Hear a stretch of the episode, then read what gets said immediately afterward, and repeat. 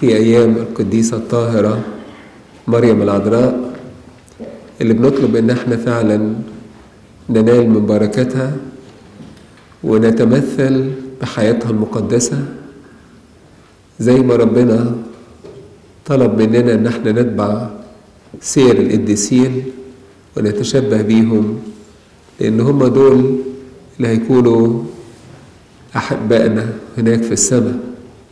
فتعرفنا عليهم من هنا على الأرض بيبقى شيء كويس عشان نروح السماء يبقى لنا طبيعة حلوة بنعيش معاهم هناك.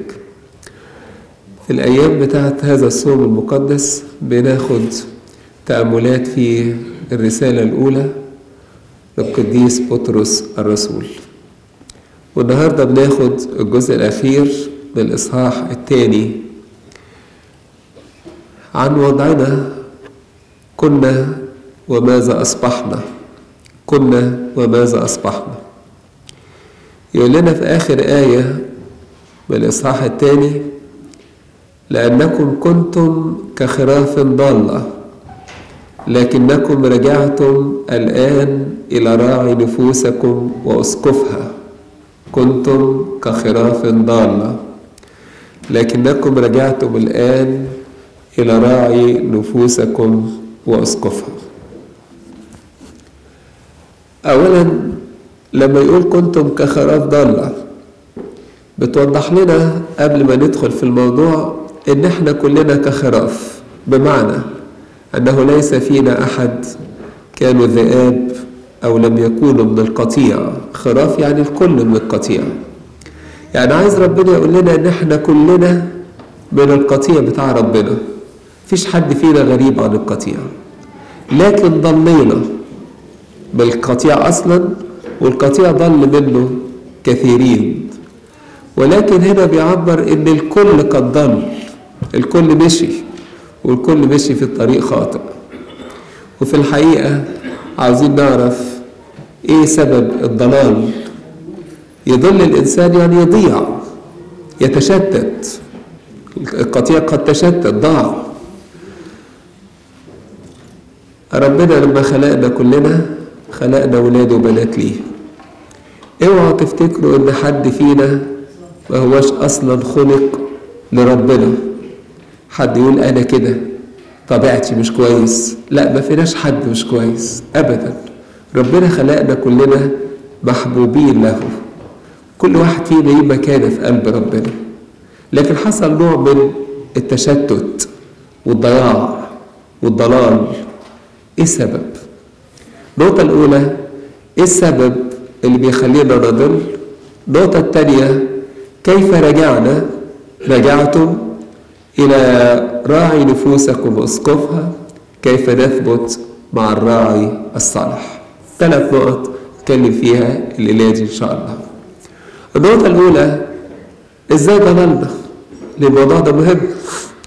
إن لم أعرف كيف ضللت مش هعرف كيف أثبت في العودة بتاعتي.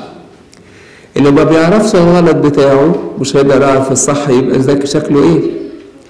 عشان كده التلميذ لما بيغلط يقول تعالى نوريك الغلط بتاعك إيه اللي أنت غلطت فيه. الغلط بتاعك إيه اللي أنت غلطت فيه. يحكى إن أحد الطلبة مرة طلعوا المدرس على السبورة علشان يجاوب سؤال. كامتحان يعني. فابتدى يجاوب ده انه ماشي ماشي ماشي لغاية ما وصل لحتة. قال لا الباقي بقى سهل. المدرس قال له قال له كده كفاية انت جاوبت كويس. فوقف لغاية كده. نفس السؤال جاله في الامتحان. نفس السؤال جاله في الامتحان. فأول ما بص السؤال فرح وقال ده أنا السؤال ده جالي في الامتحان. اللي كان قدام الناس يعني في أعمال السنة فكويس. فابتدى يجاوب يجاوب يجاوب لغاية ما وصل للحتة اللي وقف فيها قبل كده ويحاول يكمل السؤال. ما عرفش. لأنه ما عرفش إزاي السؤال يتكمل. ساعتها قال له الباقي سهل خلاص كده كفاية. وما كملش السؤال وما خدش نمرة السؤال. عشان كده لازم نعرف الضلال جه إزاي تشتتنا إزاي عشان نقدر نرجع ونثبت في الطريق مع ربنا. أول نقطة معنى الضلال إن الإنسان ينفصل عن الله. خروف اللي ضل دون خروف ضاع من الراعي.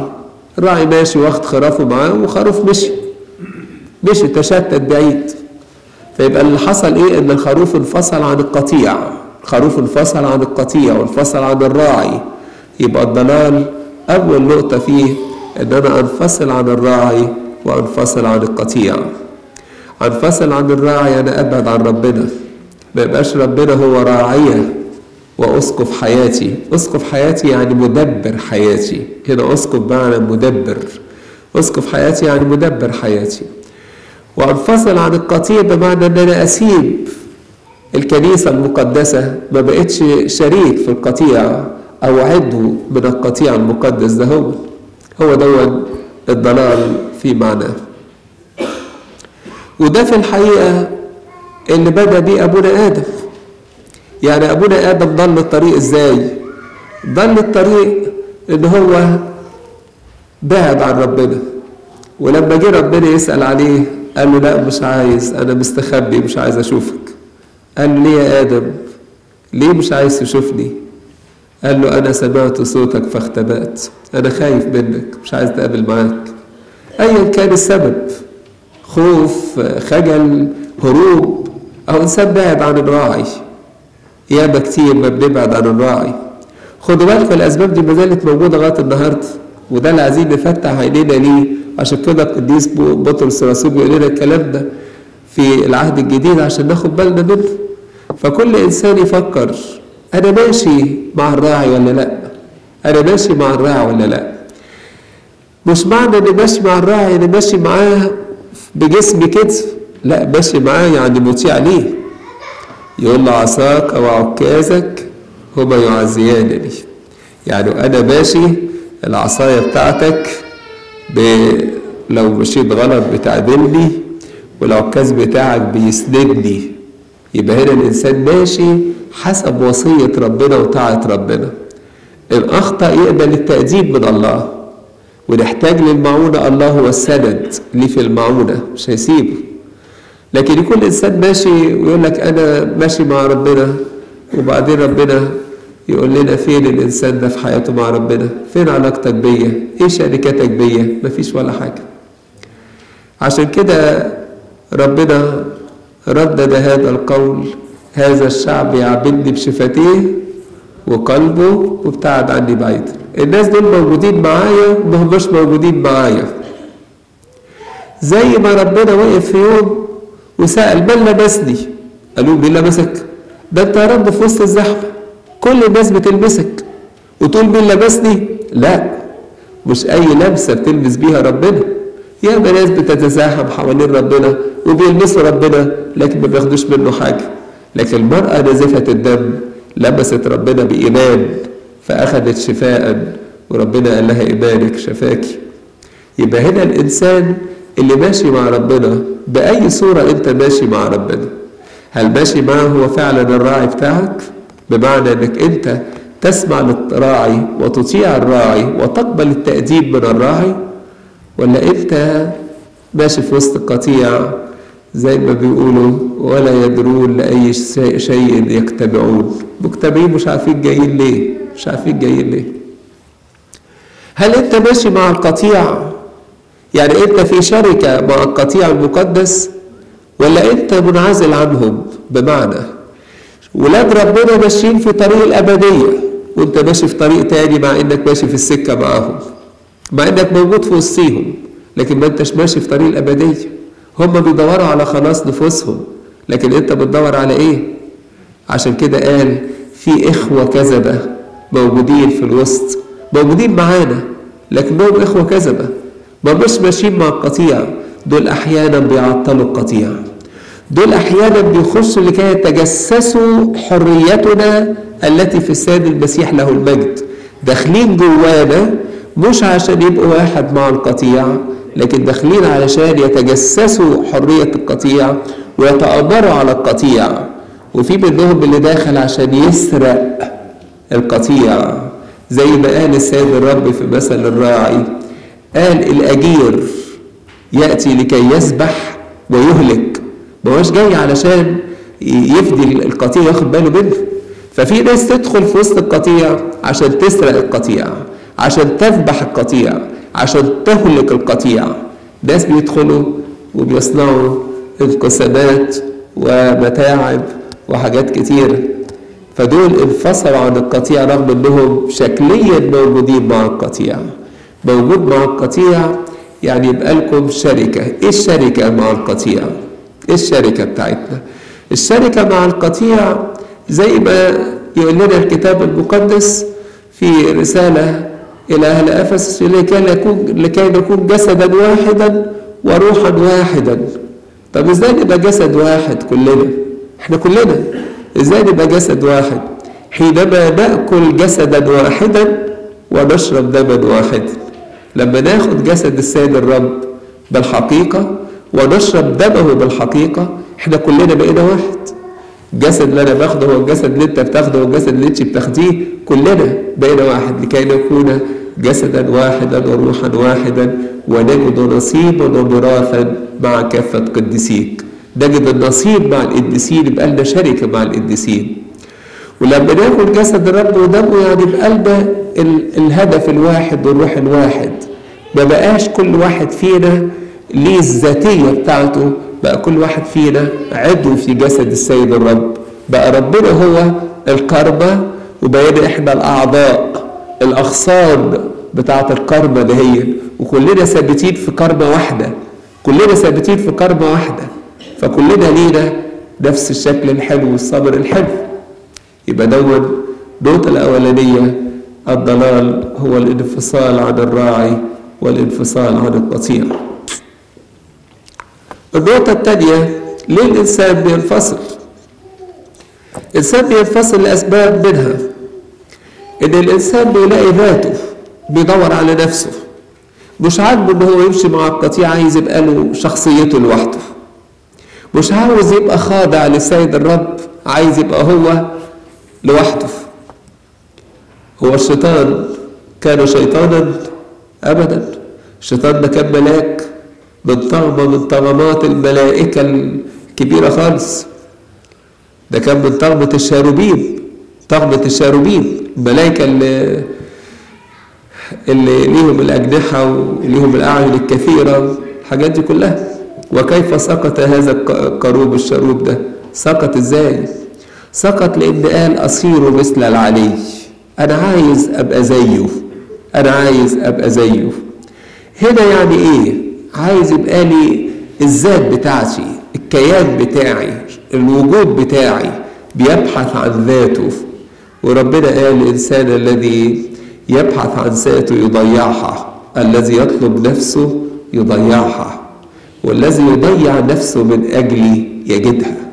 يضيع نفسه هنا معناه يتضع. تبقى نفسه دي ملهاش قيمة عنده.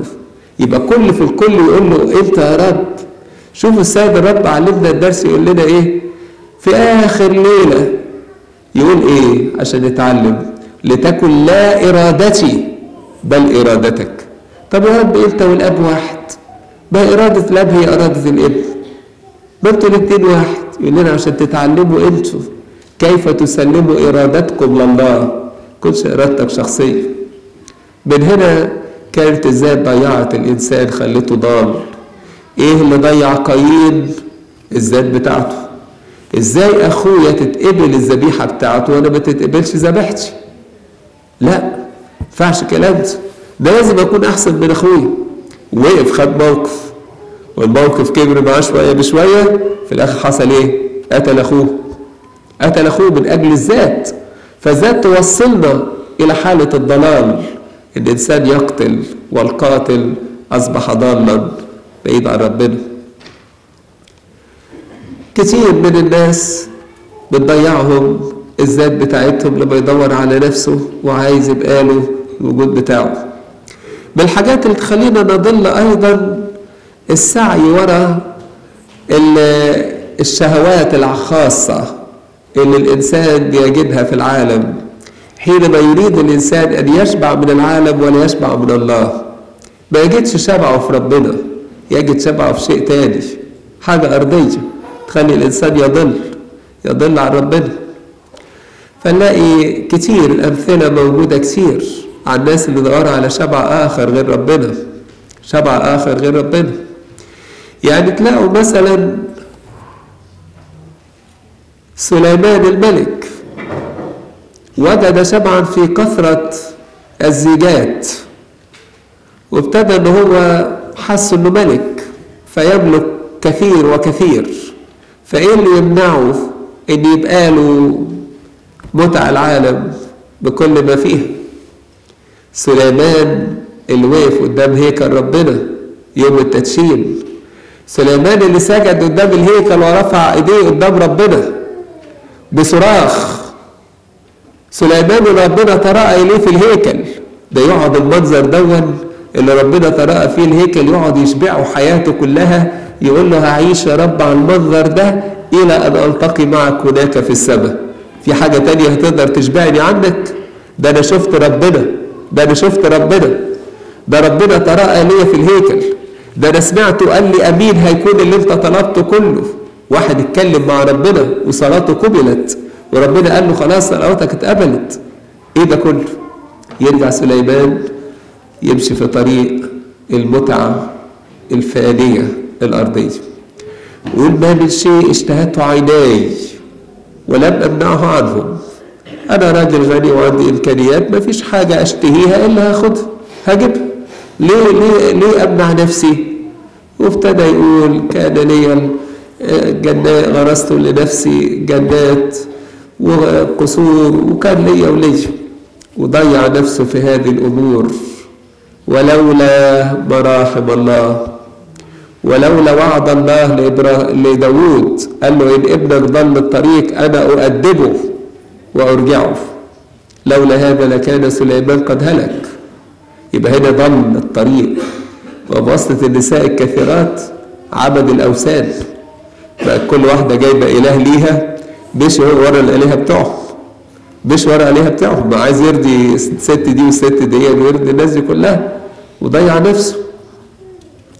فالإنسان هنا الشهوات إنه لا يشبع بالله ولكن يشبع بشيء آخر. هو ده يخلي الإنسان يضل. رغم إنه إنسان بتاع ربنا أصلا.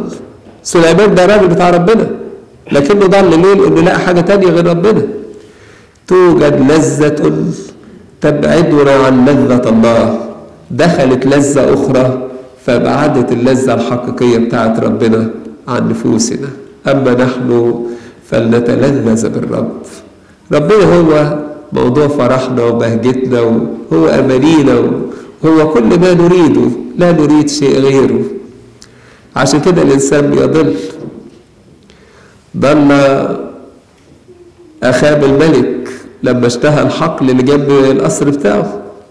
نفسه ياخد الحقل بتاع نابوت اليزرعيلي يعمل إيه؟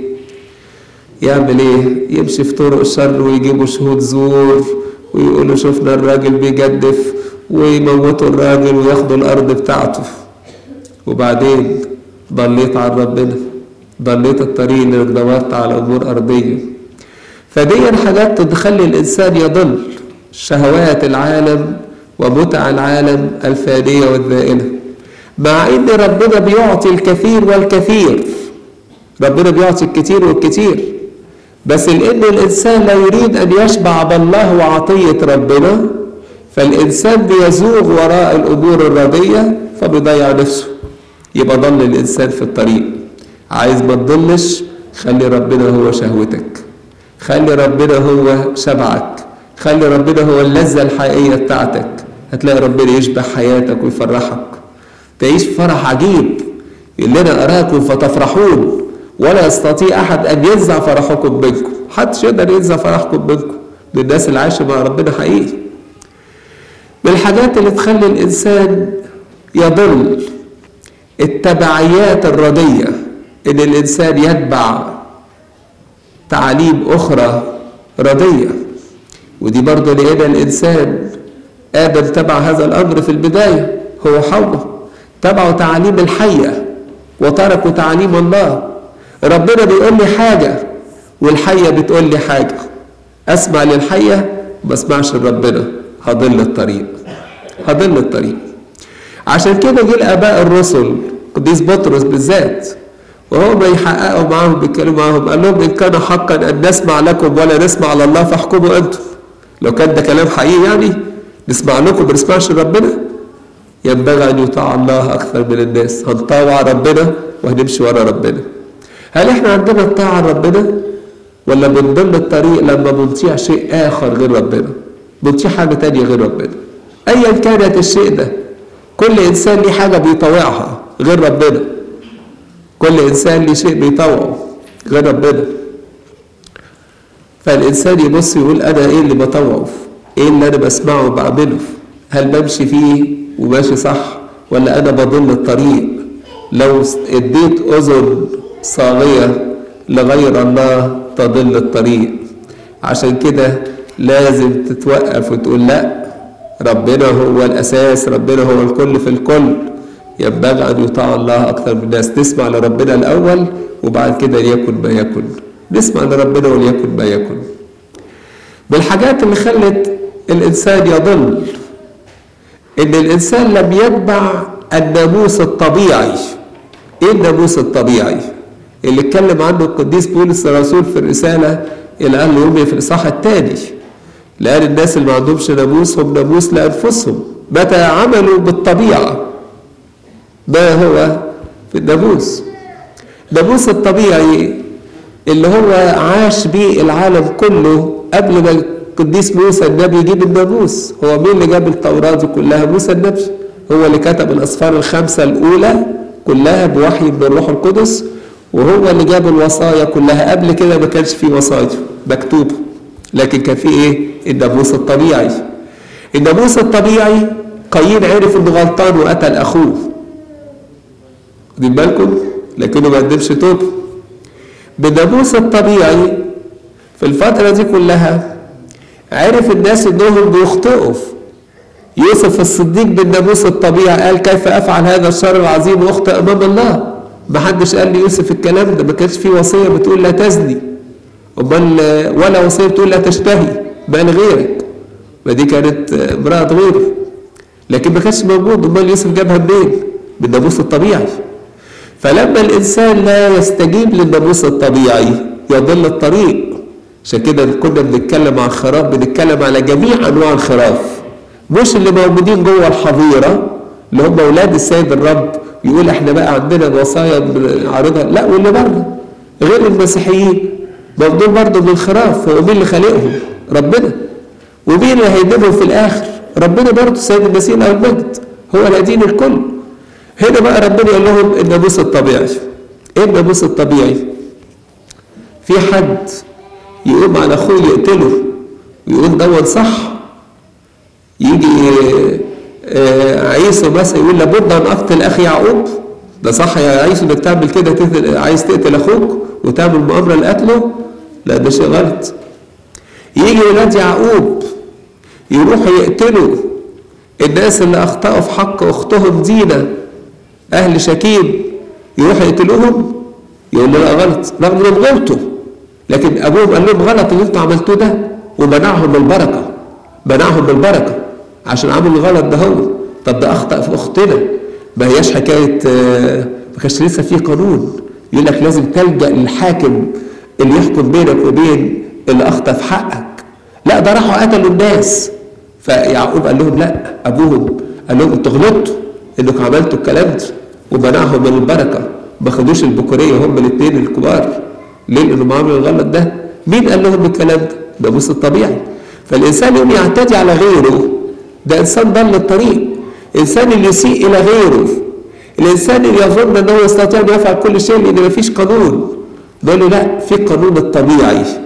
اللي يقول لك ما تعملش الحاجة دي تعرف إن دي غلط وتعرف إن دي شهوة رديه وتعرف إن دي ليست لك ولكن زوجة آخر لا تنظر إليها. تعرف كل الأمور دي كلها كانت موجودة بالناموس الطبيعي. فالإنسان الذي لا يسير حسب الناموس الطبيعي إيه؟ يضل الطريق. يبقى وإحنا موجودين حتى ولو لم أجد الكتاب المقدس معايا يبقى عندي الناموس الطبيعي. والناموس الطبيعي يقول لي الصح فين والغلط فين. حتى لو جات لي كتب أخرى هجد فيها ما يخالف الناموس الطبيعي. هلاقي الكتب دي تحكم على ذاتها أنها خاطئة وليست من الله. يبقى أنا هقدر أميز عشان ما أضلش. هقدر أميز عشان ما أضلش. عشان كده لما الناس قعدت تتكلم عن السماء وقالوا السماء فيها جواز والسماء مش عارف فيها إيه وجم بعد كده ناس يعني مشوا في الطريق أكتر.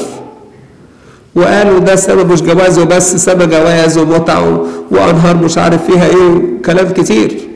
السيد الرب قال لهم إيه؟ قال لهم تضلون أدي الضلال أهو جه. تضلون إذ لستم تعرفون الكتب. حتى لو جه في كتب مكتوبة الكلام ده وأنتوا تفكروا فيه تبقوا ناس ماشيين في الضلال لأن السما مش ممكن تكون كده. حطها في عقلك وبص للضمير الطبيعي. وبص للناموس الطبيعي الشيء الطبيعي. هات إنسان وقول له ممكن يكون الكلام ده كده؟ يقول لك ده معقول برضه؟ ده كلام يحصل؟ يبقى إذا أدي الناموس الطبيعي. بيقول لك. نقطة تانية في الموضوع ده ليه بنضل؟ بنضل بسبب اليأس. بنضل بسبب اليأس. يعني إيه نضل بسبب اليأس؟ وعدم الرجاء. أحيانا الإنسان الشيطان يخطف. إنسان الشيطان خطف خده في طريق ومشي في السكة. وعمل شرور وخطايا ومشي. وبعدين ابتدى الضمير وابتدى الروح القدس وابتدى زيارات النعمة. تقول له أنت ماشي غلط. تقول له نهايتك نهاية صعبة. يقول له خد بالك من نار جهنم. يقول له هتفقد الشركة والعلاقة الحلوة مع ربنا. يبكي. وبعد ما يبكي يدور على العودة. يقول لا ده أنا ماليش مغفرة. ده أنا ماليش مغفرة. دي وقع فيها قايين برضه. قايين قال ذنبي أعظم من أن يغتفر. محدش هيغفر لي الخطية بتاعتي. وقع فيها يهوذا. يهوذا ندم. وقال أخطأت إذ قد سلمت دما بريئا. وبعدين تعمل إيه يا يهوذا؟ راح شنق نفسه. يأس. خلاه ضال. بطرس الرسول أنكر السيد الرب في نفس الليلة. في نفس الليلة يهوذا راح سلمه ليلة الجمعة بدري شوية وبطرس أنكره في نص الليل. لكن بطرس بص ربنا وخرج وبكى بكاء مرا. جه ربنا قال له خلاص ما بقتش ابدا. عرفت السكة. يبقى الإنسان يضيعه ويمشيه في الضلال اليأس. اوعى تيأس مهما كانت خطية اللي وقعت فيها. مهما كان عمق الخطية اللي انت وصلت له. مهما كان الزمن اللي انت عشته في الخطية. اوعى تيأس. لأن اليأس ده هو الضلال. بل هو أخطر أنواع الضلال اللي هو اليأس. أخطر أنواع الضلال ليؤدي لهلاك الإنسان. يؤدي لهلاك الإنسان. واحد يقول أنا حاسس خطيتي ما تتغفرش فيش خطية بلا مغفرة. فيش خطية بلا مغفرة. سيد الرب يسوع المسيح له المجد قال جميع الخطايا تغفر لبني البشر. كل الخطايا مغفورة. تعال لربنا بالتوبة. تعال لربنا ودم السيد المسيح له المجد يطهرك من كل خطية. الدم هيطهرك من كل خطية. فيش إنسان هيهلك ابدا. لو رجع لربنا. يبقى هنا ربنا يقول لي ابعد عن اليأس. ادي طريق الضلال. نقطة دي ده كله الفرعيات في النقطة الأولى. النقطة الثانية يقول ورجعتم الآن إلى راعي نفوسكم وأسقفها رجعتم الآن. رجعنا إزاي؟ رجعنا إزاي؟ هو الضال يعرف يرجع سيد له المجد لما قال المثل بتاع الخروف الضال قال إيه؟ قال واحد راجل عنده 100 خروف رجع الحظيرة بيعدهم ينادي عليهم بأسمائهم بينادي الخروف واحد واحد كده باسم لا واحد فيهم ناقص 99 موجودين وواحد ناقص عمل إيه؟ استنى لما يرجع الناقص وقال ادينا سهرانين يمكن يرجع مش هيرجع الخروف يرجع إزاي؟ يعمل إيه الراعي؟ قال ساب ال 99 وخرج يدور على جابه إزاي؟ مسكه ضربه وقال له ليه ضليت السكة؟ جرجره كده وراه وقال له تعالى مشيت غلط ارجع. لا ابدا ده بيقول لك حمله على منكبيه. شاله قعد يطبطب عليه وقعد يشيل الأشواك منه. قعد إن هو يتحنن عليه لغاية ما رجعه الحظيره ورجع فرحان إن أنا لقيت الخروف الضال بتاعي. إذا مين اللي هيرجعنا؟ ربنا هو اللي بيرجعنا. ربنا هو اللي جه عشان يرجعني. أنا كخروف ضال مش هقدر أرجع. مين يقدر يحمل خطيتي؟ إلا السيد الرب وحده. مين يقدر يغفر لي خطيتي؟ إلا دم السيد الرب وحده. مين يقدر يرجعني إلى الحظيرة؟ إلا السيد الرب صاحب الحظيرة وحده. عشان كده ربنا هو اللي هيرجعك. اوعى تقول أنا هرجع لوحدي. لا ربنا اللي يرجعك ما لو كنت هترجع ما كنتش ضليت من الأول عشان كده ربنا خرج لكي يبحث عن الخروف الضال. وما زال الرب بيبحث عنه. وربنا بيدور عليا وعليك. عشان كده خد بالك إن يكون ربنا بيدور عليك وأنت سهيان عنه مش عايز تسمع صوته. ربنا يقول لك أنا واقف على الباب وبخبط أهو. افتح ليا. هتفتح له ولا مش هتفتح له؟ ربنا عايزك ترجع. مش عايزك تستمر في الضلال بتاعك. مش عايز تستمر في الضياع بتاعك والتشتت. ارجع لربنا. كل يوم ربنا يفتح لك باب للرجوع. بتسمع عظة في الكنيسة. بيقابلك أب كاهن في السكة. بيقابلك أب كاهن في طريق من الطرق. ياما كتير خالص. لقينا ناس بيرجعوا بطرق عجيبة خالص خالص. طرق عجيبة. صدف. إنسان مسافر بره وبعدين فاتوا الميعاد بتاع كان مسافر في القطر. سفرية من بلاد يعني. وبعدين ضاع القطر. وقف كده زعلان يا رب ضيعت القطر مني.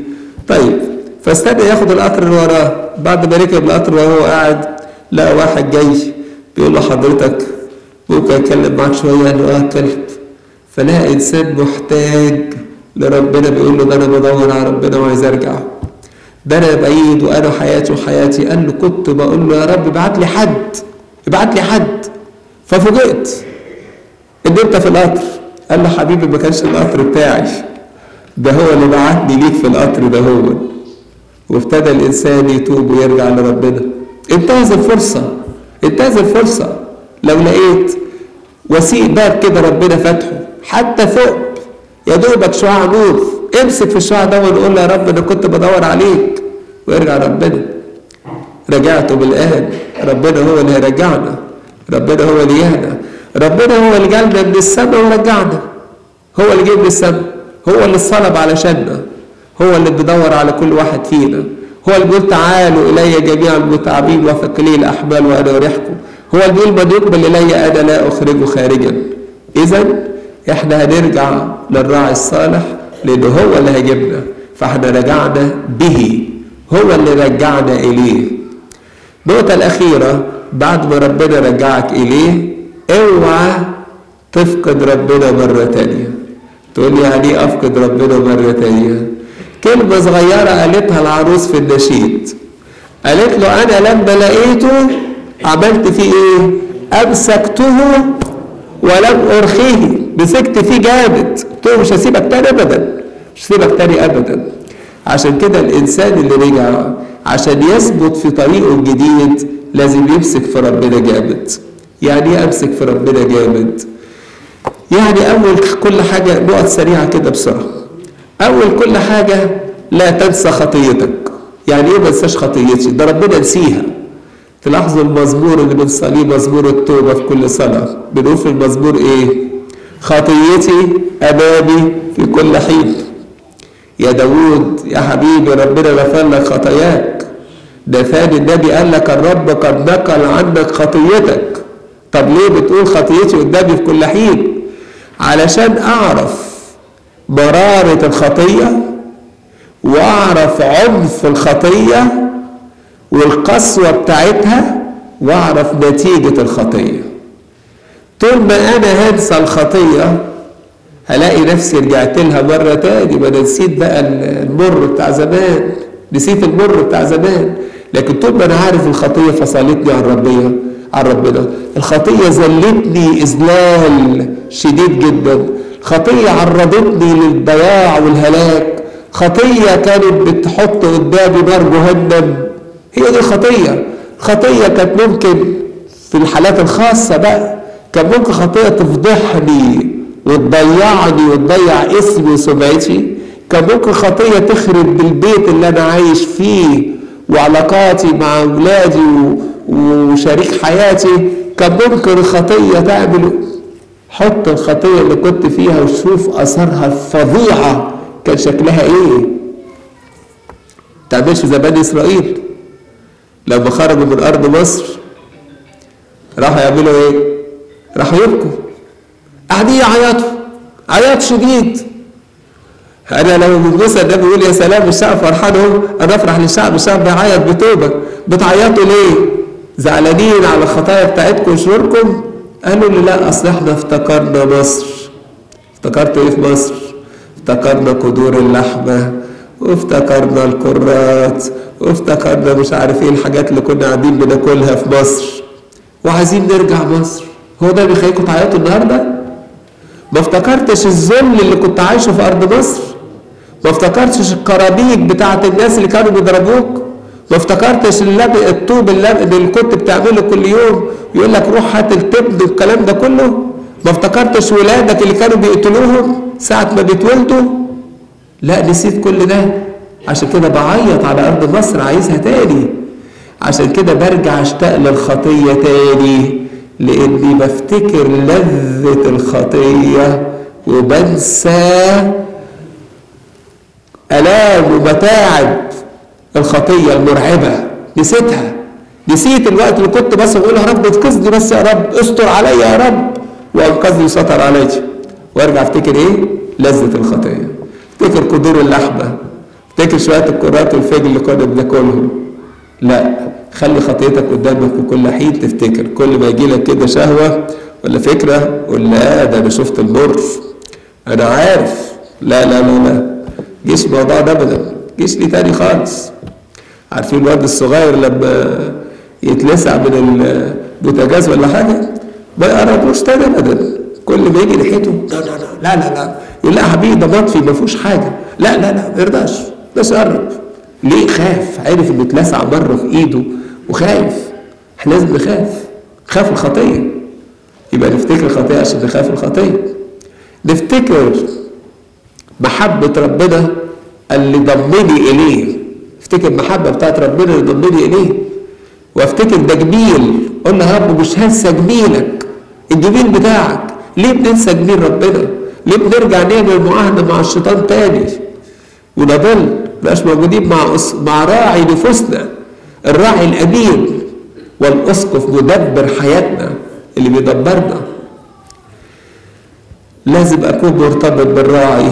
أقول له أنا لما بعدت عنك ضعت أنا من النهارده مش هسيبك ابدا. فمن هنا الارتباط بربنا. اليومي بل الآني. الآني يعني إيه؟ بتاع كل أوان. بتاع كل أوان. أرتبط بربنا كل أوان. عشان كده الكنيسة لما وضعت لنا الصلوات اليومية جعلت الصلاة اليومية صلاة تخليك مرتبط بربنا في كل وقت. صلاة باكر ترتبط بربنا في نور القيامة ومجدها الحياة الجديدة. صلاة الساعة الثالثة اللي هي 9 صباحا ترتبط بربنا بحلول الروح القدس. صلاة الساعة 12 الظهر ترتبط بربنا في الصليب لما ربنا صلب عنك صلاة الساعة 3 بعد الظهر تفتكر ربنا اللي مات على الصليب. الساعة 5 تفتكر ربنا اللي نزل من على الصليب. الساعة 6 بالليل تفتكر ربنا اللي نزل في القبر. في بعد كده الساعة 9 و12 و2 في نص الليل تفتكر مجيء الرب الثاني. إيه ده؟ ده كل يوم فيه تذكارات. تعيش الوقت الآني مع ربنا. يعني تبقى كل وقتك مع ربنا. مش بقول لك سيب شغلك ولا سيب دراستك ولا سيب اهتماماتك الأخرى. لكن افتكره ولو لحظيا طول ما انت ماشي في اليوم قول له يا رب أنا بشتغل بس إيه قلبي معاك أنا بشتغل وعارف إن أنت موجود معايا. أنا نايم ولكن نفسي مست... ولكن نفسي مستيقظة. أنا نايم لكن معاك يا رب برضه.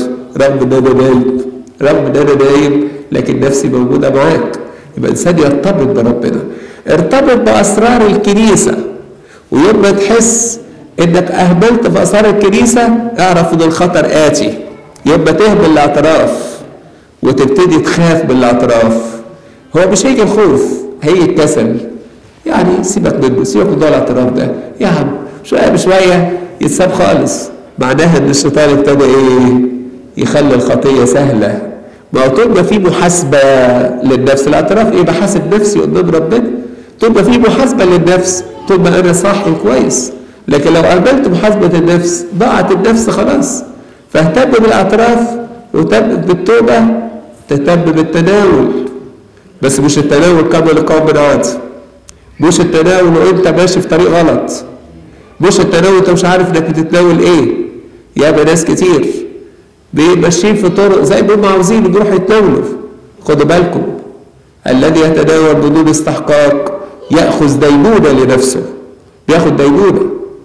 لكن مش معنى كده ما بنتناولش لا بتوب عشان نتناول أفوق لنفسي عشان اتناول ياما ناس بيعملوا الشرور بتناول أو بيبرروا الشرور بتاعتهم. بيبرروها. ناس ضلوا الطريق وبرر الطريق بتاعه. بيعمل غلط وبيبرر الغلط بتاعه.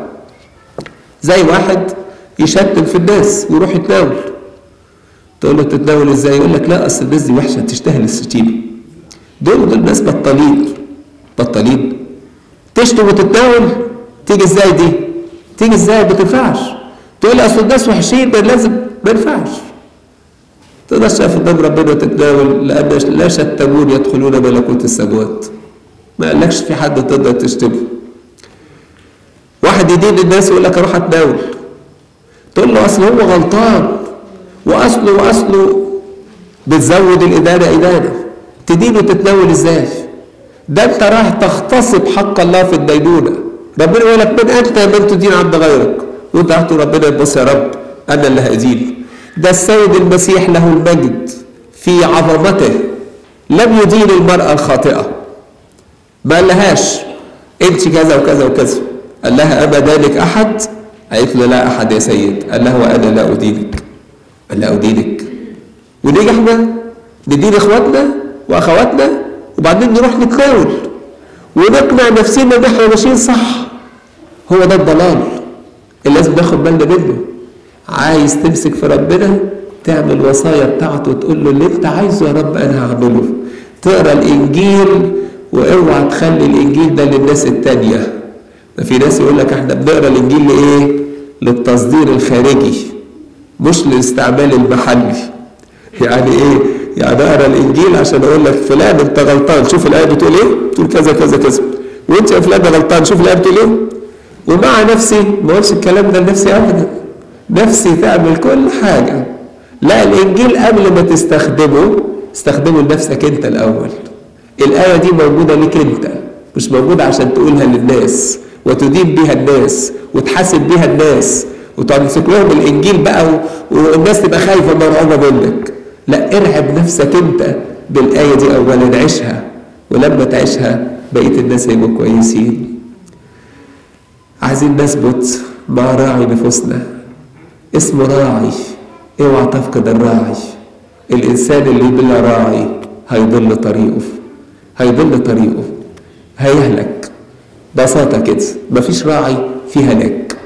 كتاب قال اضرب الراعي تتبدد الرعية. مشكلة لو إحنا بقى اللي رفضنا الراعي. رفضنا رعايته لنا.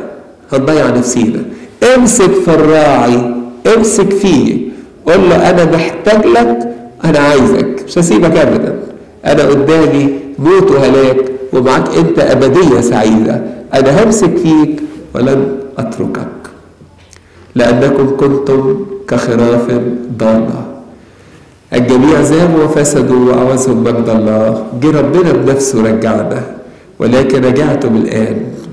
كون إن إحنا رجعنا خليكم ثابتين مع الراعي ولا تضلوا الطريق.